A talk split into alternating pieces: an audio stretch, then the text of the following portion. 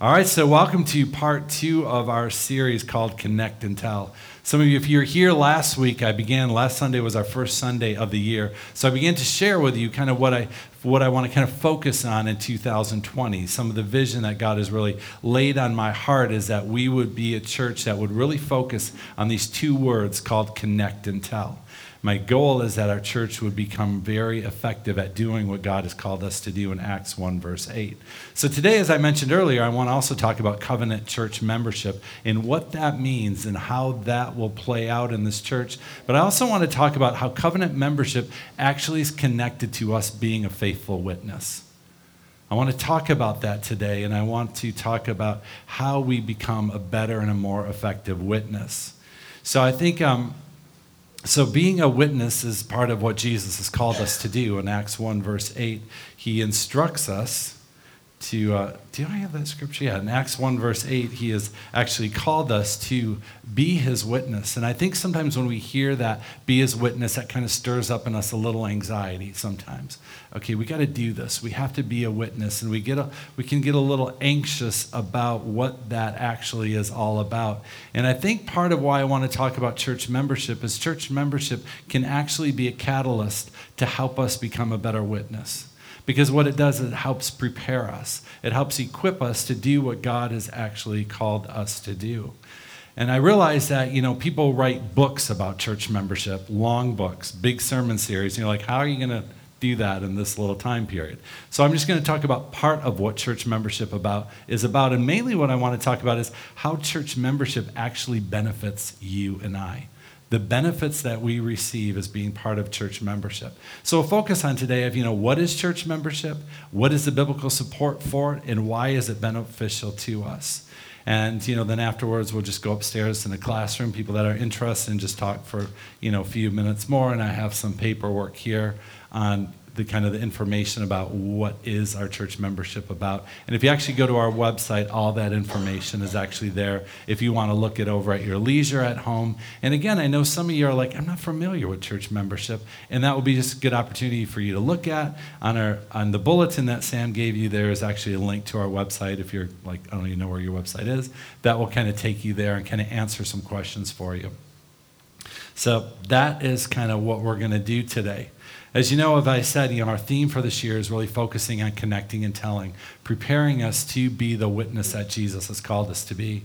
In Acts 1, verse 8, we have it on the screen. It says, and these are Jesus' last words. So Jesus' last words, also referred to as his Great Commission, where he says to his, his disciples, But you will receive power when the Holy Spirit comes upon you, and you'll be my witnesses in Jerusalem and in all Judea and Samaria and to the ends of the earth. These are Christ's last words. And because they're his last words, we tend to take them a little bit extra serious. This is what he's calling us to do. He's calling us to be a witness. And I think one of our first questions is okay, what is a witness? I think we are familiar with a witness in a courtroom situation where a witness would be called in a courtroom and they're going to give a testimony of what they have seen and what they have heard and what they have experienced. And that's what Christ has called us to do as well to be the witness to tell others what Christ has done and what we have seen him do and what we have experienced him to do in our life. And that's simply what God has called each of us to do is to tell others about what, how we have experienced Christ in our life. But I think sometimes when we talk about being a witness, our first reaction is, but what if I say the wrong thing? What if I don't know what to say? Or what if I'm talking to somebody and they ask me a question and I don't know how to respond? Or what if I stumble over my words and it just comes out just like clutter? You know, we all get concerned about these things, and well, there's a reason why. We don't want to be wrong, we don't want to misrepresent someone.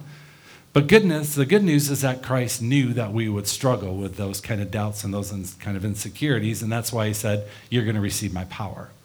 That part of the plan for you to be a witness is that you to receive my power so that you can do something that you're actually not capable of doing on your own. I'm going to be faithful because I'm calling you to do something and I recognize that you have a limitation. So, what I'm going to do is I'm going to enable you to do something that you could never do on your own. And that's how He gives us His power so that we can step back and say, wow, how'd that happen? I must have had some help. And that's what Christ wants to do with each of us. To the men working on the De Colores weekend, you go on that weekend thinking, how do I faithfully serve on this team? How do I give a talk? How do I share the gospel? It's because God says, I'm going to come and I'm going to give you some power. I'm going to give you supernatural strength to do something you could never do on your own. But God also goes farther and He says, I'm also going to give you confidence. I'm going to give you a deep confidence. And those confidence, and confidence, I'm going to talk about two ways that it comes from. The first way that confidence comes in our life is because we know that God knows us well. That gives you confidence that the God who created the heavens and the earth knows you well. In Psalm 139, verse 13, it says, Oh, yes, you shaped me first inside, then out. You formed me in my mother's womb.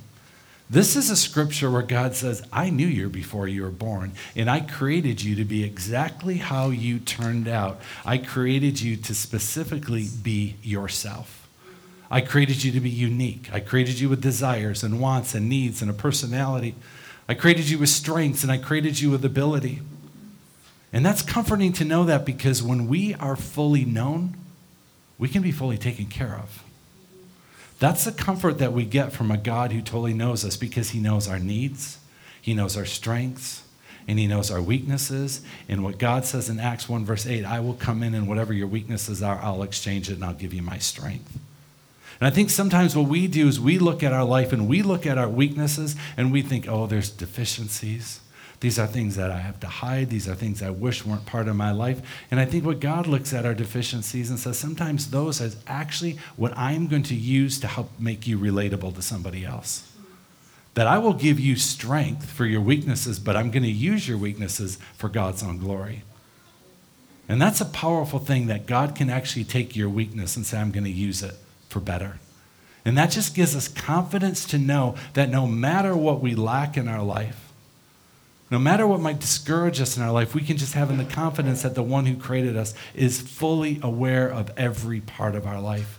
And he's not taken back at all by anything in our life, but he's there to always complete our weaknesses, to exchange our weaknesses for his strength.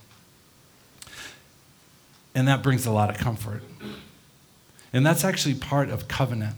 That word covenant is all about God, about the gap between your weaknesses and God's purpose that He has for your life. God comes in, He says, I recognize that each of you have a weakness and I, you, you have a purpose that you're trying to fulfill in your life. And through covenant, I'm going to help you achieve the goal that I created for you. So we'll talk a little bit more about covenant later, but that's where that word comes in. So we have this great confidence knowing that God has created us well, created us unique. And that gives us confidence, but we also give confidence by knowing that we are part of the body of Christ. I want to read the section of scripture that's kind of our basis, and a lot of what we'll talk about today about membership is 1 Corinthians 12, verse 12 through 27. Paul writes, he says, The human body has many parts, but the many parts make up one whole body. So it is with the body of Christ. Some of us are Jews, some are Gentiles, some are slaves, and some are free. But we have all been baptized into one body by one Spirit, and we all share the same Spirit. Yes, the body has many different parts, not just one part. If the foot says, I am not a part of the body because I am not. I had to start over. If the foot says, I am not a part of the body because I am not a hand, that does not make any, it any less part of the body. And if the ear says, I am not part of the body because I am not an eye, that would make it any less a part of the body. If the whole body were an eye, how would you hear? Or if the whole body were an ear, how would you smell anything? But our bodies have many parts, and God has put each part just where He wants it. How strange a body would be if it only had one part. Yes, there are many parts, but only one body. The eye can never say to the hand, I don't need you. The head cannot say to the feet, I don't need you. In fact, some parts of the body that seem the weakest and the least important are actually the most necessary. That's a good verse. And the parts we regard as less honorable are those we clothe with the greatest care. So we carefully protect those parts that should not be seen, while the more honorable parts do not require the special care. So God has put the body together such that extra honor and care are given to those parts that have less dignity. This makes for harmony among the members, so that all the members care for each other. If one part suffers, all the parts suffer with it. And if one part is honored, all the parts are glad. All of you together are Christ's body, and each of you is part of it.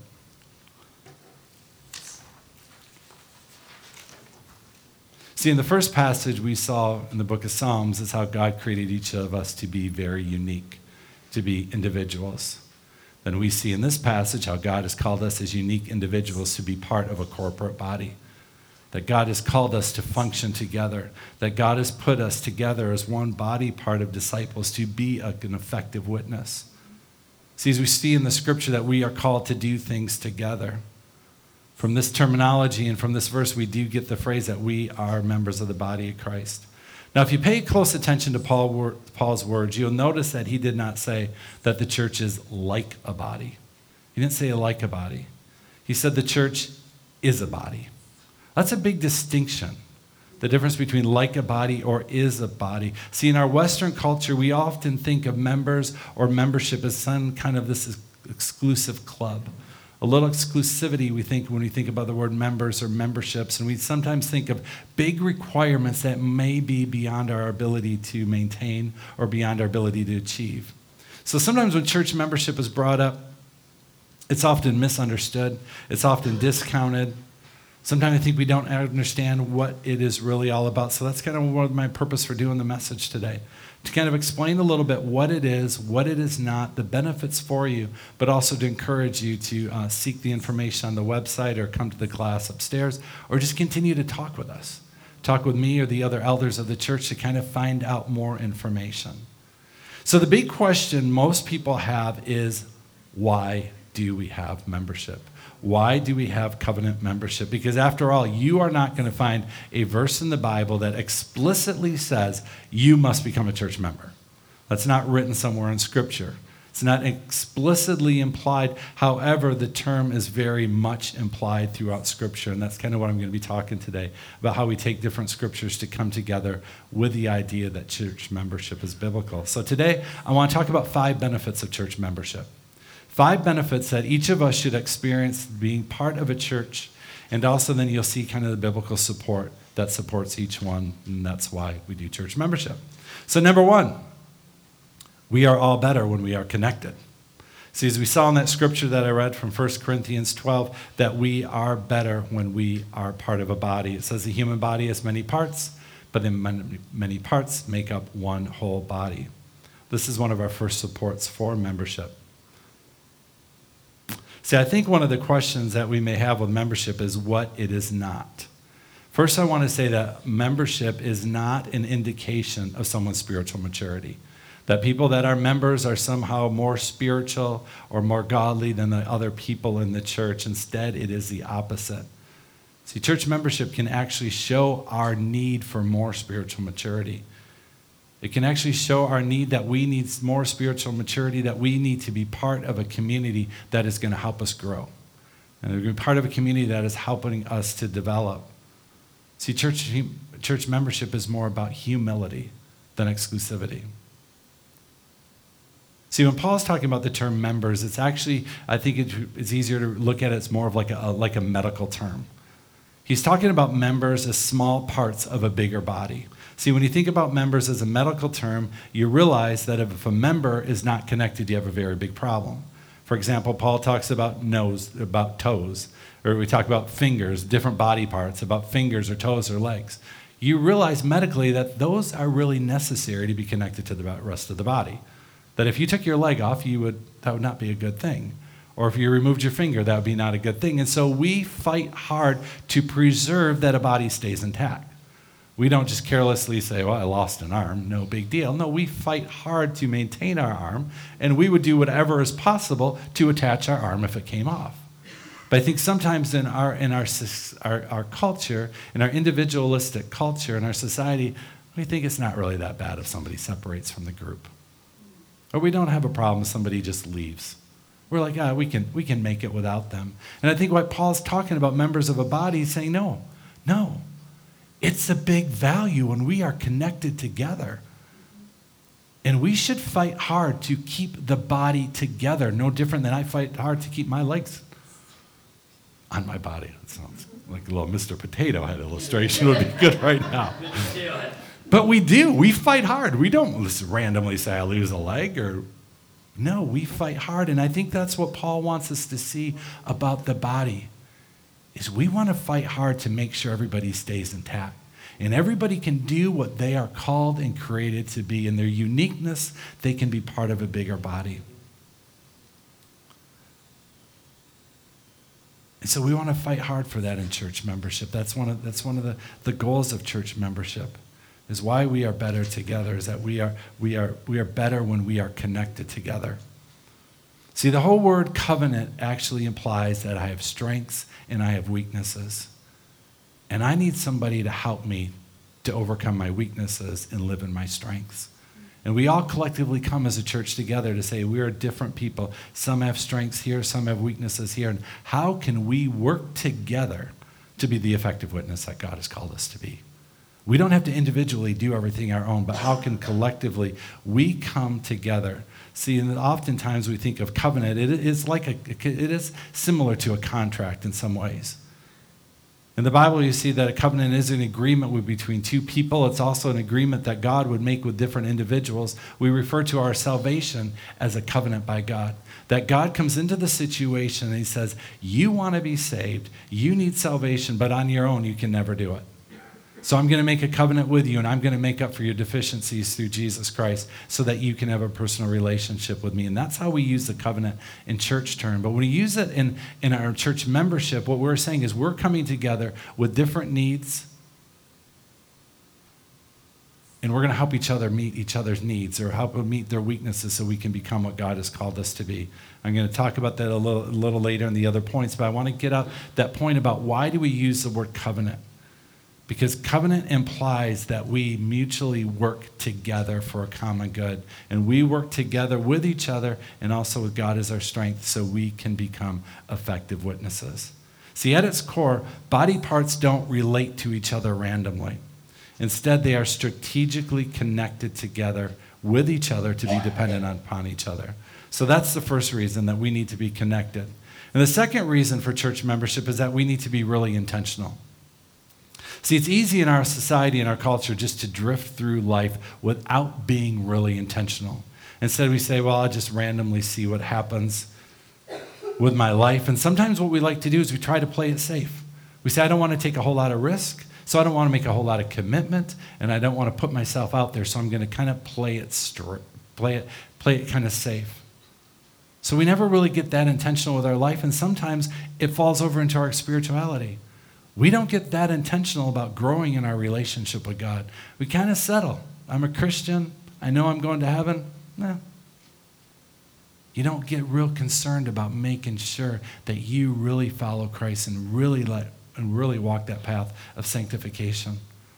See, in my perspective, I believe that we all need to be more intentional about our relationship with Christ, and I believe church membership is a good catalyst. Hineni is one of my favorite Hebrew words. I use it at weddings because I think it's a very powerful Hebrew word. Hineni is a response in Hebrew that people would give to God when he called them. And Hineni is often translated as here I am. You'll see that in the scripture. When God called Abraham, before he called him to sacrifice Isaac, he called to him and he said the Hineni, and Abraham would respond. And God called to him, and Abraham responded, Here I am.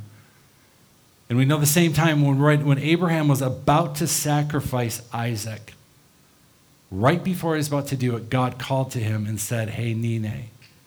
And we also see that God called Jacob when he was dreaming and he said, Hineni. And when God called Samuel, he said the same thing. And these men, you see different men in the Old Testament, they would respond with this word saying, Here I am.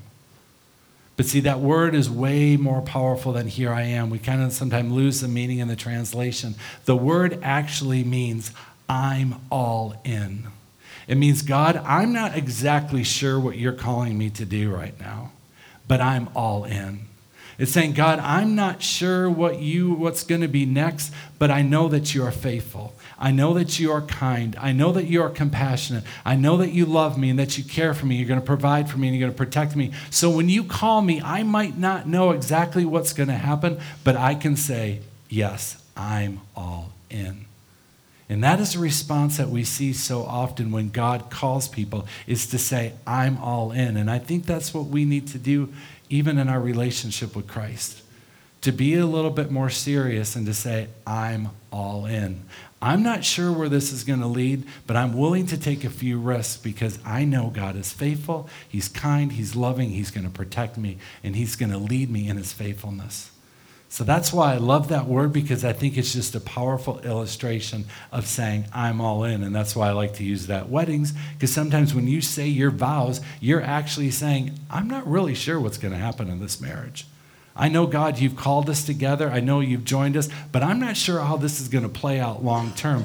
But I trust that you are faithful, that if you called us together, that you're going to be faithful to lead us as we go down this road of marriage. So I think that's a popular I think that's a, that's a good way to start a marriage, and I think it's good for us to remain intentional in what God has called us to do. See, covenant membership is not just this commitment to the legal organization of Lake Effect Church. Instead, it's an intentional commitment to your spiritual growth. That's intentional way of you saying, I want to grow more in my relationship with God, and I want to be more serious about it.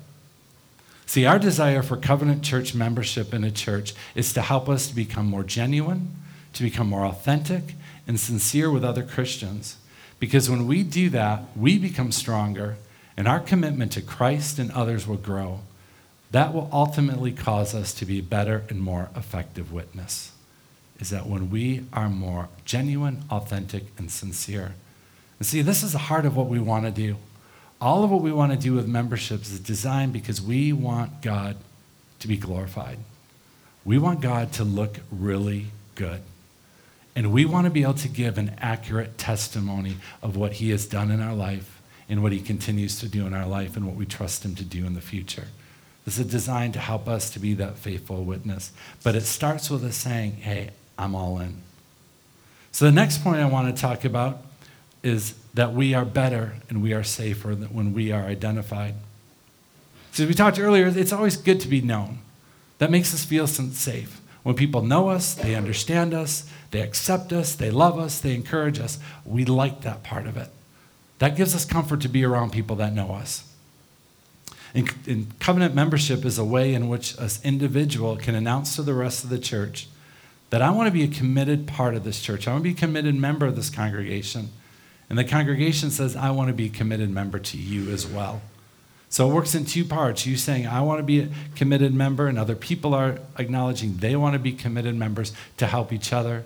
And then we also say the leadership of the church steps in and says, okay, now that people are identified, I want to love you and protect you and to encourage you as well. So it's a multi level relationship where people are committing to each other and the leadership is committing to the people in the church. So, covenant membership helps us to know and understand where we all stand. It doesn't make anybody better, it doesn't make anybody more of a Christian or less of a Christian or holier than the other person. Not at all. We're not going to start having two classes of people at Lake Effect Church. We have members and non members. No, we won't have that at all. We won't even, that will not even be part of the culture of the church at all. Instead, the whole goal is to help identify people better and if people just simply want to attend Lake like church week to week, that, that's great too. We just want to make sure that the offer is extended, that people have a way to be identified.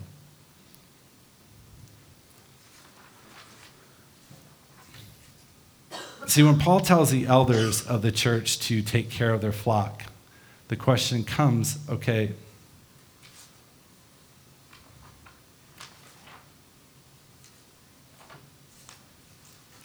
see, in Acts 20, and in 1 Peter, let me read Acts 20 first.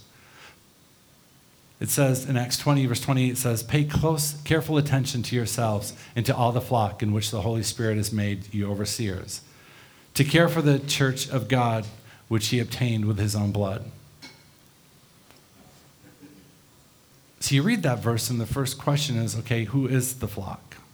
The flock needs to be identified. And then when you go to 1 Peter 5, verse 2 for 3, it says, Shepherd the flock of God that is among you, exercising oversight, not under compulsion, but willingly, as God would have you. Not for shameful gain, but eagerly, not domineering over those in your charge, but being examples to the flock. So the big question is who is part of the flock? And church memberships helps us identify who is part of the flock that who wants to be taken care of by the elders. It's simply a way to identify. Once you're identified, it's easier to take care of people. See, I think the culture of the church actually needs to look more like a special education classroom than a general education classroom. Now, I can say that because you know I have two kids with special needs, and I can get away with saying stuff like that. But I think the culture that is created in a special needs classroom looks more like what a church culture should look like. And I say that I'm not being disrespectful, I'm not belittling anybody with special needs. I'm not, I'm not implying that anybody has disabilities, and that's why I'm calling it, talking about culture. Instead, what I see in the classroom of special education is much more intentional community. Now, there's nothing wrong with general education. That is good, that is great. But I spent a lot of time in special education classrooms, so I know them well. And actually, when we lived in Florida for about four years, I was a leader of a school of 20 children with autism, so I've had my hand in special education quite a bit. And the, one of the things that I like about special education it is that it is intentional community to help a person to be successful. In a special education classroom, there is a big emphasis on understanding what is a person's needs and what is a person's goals and how does a person get there. In special education, you spend a lot of time around identifying what the person actually wants to accomplish in their life and the strategy to get them there. Sometimes what happens in a general education is you might have your goal is to graduate, and in order to graduate, you have a certain number of classes to take, but sometimes there's not the emphasis put into that to help how does that person actually graduate if they struggle in the process? And that's every good educator is goal is to always identify students that might struggle so they can help support them. But what I like about the classroom of special education is that you come in in the beginning and the get go and say, How can we help this person to be successful? And that's what I think a church needs to do. We need to be like a resource room where a person can come to church and say, This is my strengths. These are my weaknesses. This is what I want to see happen in my life. And we can say, as a community, let's come together and help this person to be successful and help them become what God has created them to be. Let's be this open community where we identify with each other and we support each other and love each other and we have intentional community with the goal of helping a person to be successful. That's what I believe that we need to do. See, in special education, we don't even like to use the word disabilities anymore. We like to use the word differences. That all people are a little bit different, and that's okay. We don't like to highlight, we don't like to say the word disabilities anymore. Instead, we say people have differences. They have different ways to learn. They have different ways to relate. They have different ways to participate. And they have different ways of achieving their goal. And we say, okay, let's come together and be that supportive environment. That's what the culture of a church should look like. That people don't have to be embarrassed when they come to a church and say, hey, I struggle in this area, or I'm not good at this. That they can come and be honest, and we can identify other people in the church that say, hey, I can help you in this area. And that's what we want part of church membership is all about knowing who says, I want to be part of this. So you say, hey, maybe you could help that person, or maybe that person could help you. And at the end of the day, we all want to help each other. That's our goal. That's what we really want to do. We want to create an environment where everyone is able to contribute. Not just a few people, but we all want to contribute. We all want to be able to love and we all want to be love effectively. And I think church membership really helps us identify the goal that we want to do. And the fourth reason for church membership is because it does hold the elders and the leadership of the church to a much higher standard.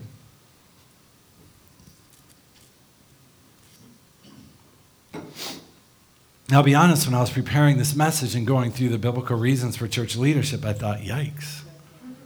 This sets the bar a little higher for me. This sets the bar a little higher for our elders. That we actually have an additional responsibility that God has placed on us that we have to take real serious. See, in Hebrews 13, verse 17, it says, Obey your spiritual leaders and do what they say. Their work is to watch over your souls, and they are accountable to God. So I think sometimes we look at that verse and we say, Obey your spiritual leaders. What does that mean? See, I look at that verse and I say, They are accountable to God. That's, that's, that's God's pretty serious about this. He's really serious about the eldership and the leadership of the church being obedient to what God has called us to do. See, if there's not church membership, there's really not a way to identify anybody that's who's actually part of the flock. Kind of reduces my responsibility. But when people actually identify and say, I want to be part of this flock, I want to be a member, that means I have to be much more serious about what I'm doing. That means Ron is an elder, Ron Renzema and Dave Hoving's an elder, and Lynn Snyder. We have to be very serious about what God's called us to do.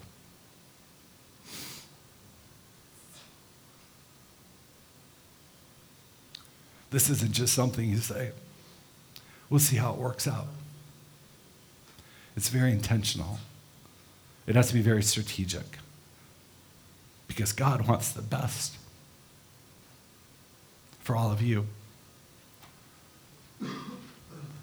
And so when he gives leaders, he says, You better do your best as well. So part of this membership process is to make me a better person and to make Ron a better person and Dave a better person, Lynn a better person, and say, we need to live up to higher standards. And we have to take that really, really serious. And that's our commitment and our pledge to you because part of church membership is you're pledging to be part of a church, but also as the leadership, we are pledging to love you and to watch over your souls, as the scripture says. We are making that commitment. And I think sometimes we get a little concerned, like, obey your spiritual leaders. What does that mean? Does that mean, like, you get to tell me what to do? And not really. I'm not going to tell you what kind of car to buy or what you need to do on the weekends and like where you go on vacation. But I was talking about obey your spiritual leaders that, you know, we're, we're, gonna, we're going on this adventure to journey together in our, process, in, our, in our process of sanctification to know the Bible well. And that's what we want to do is we want to present the Bible well to you in the proper interpretation and the proper understanding so we teach it to you well. And that's what he's talking about, obey your spiritual leaders. He's talking about in the context of us being biblical and presenting to you a biblical explanation of what is written in the Bible. So the pressure is on us as leaders too to, pr- to prove to you that we are capable of doing what God has called us to do. So that's why I'm not expecting people to just randomly say, okay, I'll be a member without even thinking. I want you to take it serious. And to read the information, if you want to have coffee with me or dinner with me or with Ron or Susie or the other leadership couples, if you want, oh, we invite you to do that. We want to know you because part of membership is that we all know each other and we all work with each other for the common goal of making God look really good. And we want to know if you have a need, if there's a way that we can help you and to encourage you. And the fifth reason is for membership is that it is better when we show love and care. In Galatians 6, verse 10, it says, Therefore, whoever we. Let me start over. Therefore, whenever we have the opportunity, we should do good to everyone, especially to those in the family of faith. See, as Christians, it is our responsibility and it's our privilege to display the love of God to all people, no matter who they are. If they're part of the church or they're not a part of the church, if they're Christian or non Christian, we are called to love all people. But there's an extra responsibility that we have to people that are part of the family of faith. There's an extra responsibility that we have.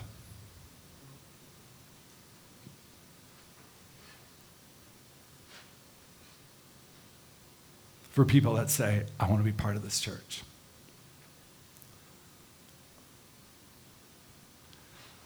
See, last week I talked to a young man who told me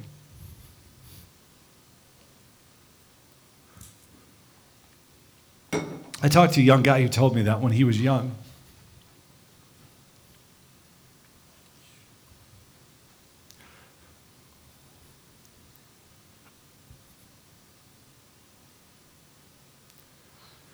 He told me when he was young, his church failed him. That he was going through a hard season in his life, his family was going through a hard season in their life. And instead of that church surrounding that family and loving them, encouraging them, and doing whatever they could, he told me they failed him, that they failed his family. It hurt him. It hurt his relationship with God. It caused him to go down a path that he never wanted to go down. See, churches can hurt people. And that's sad.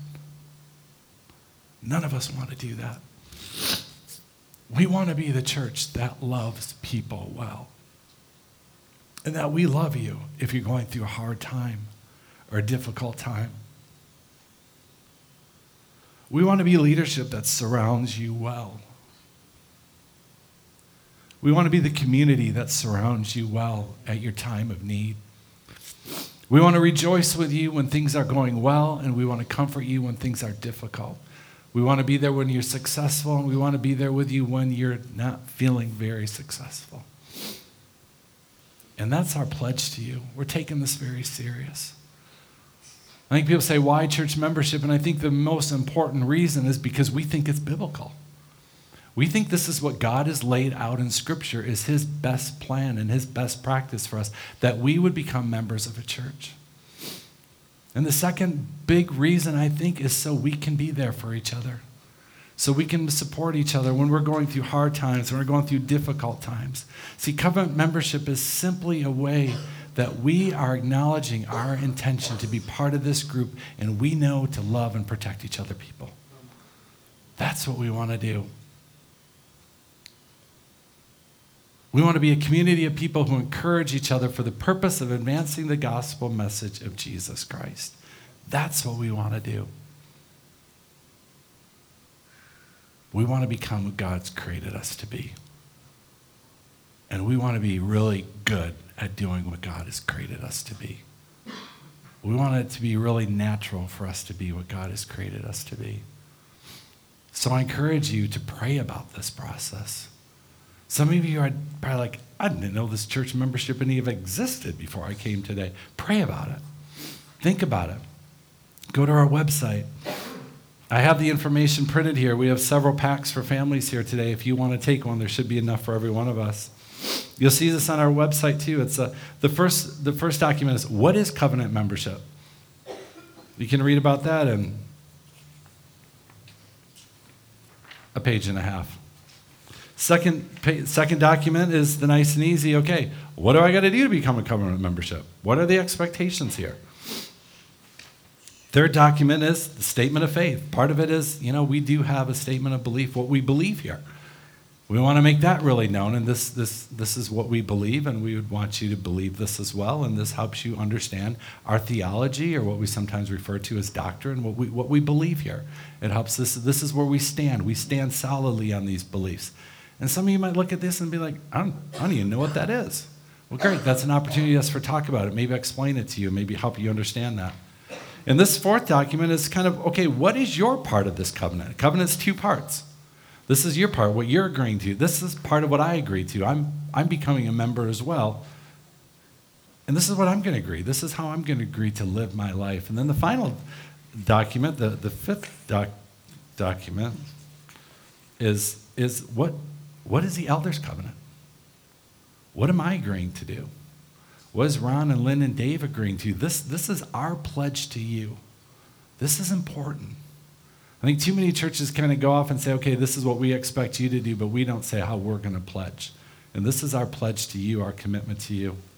Then the real final document is just the, the application that you'd fill out and say you want to be a member.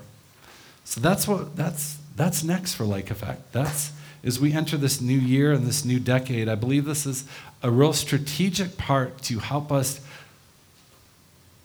to be effective, to be the church that God has created us to be. So, thank you.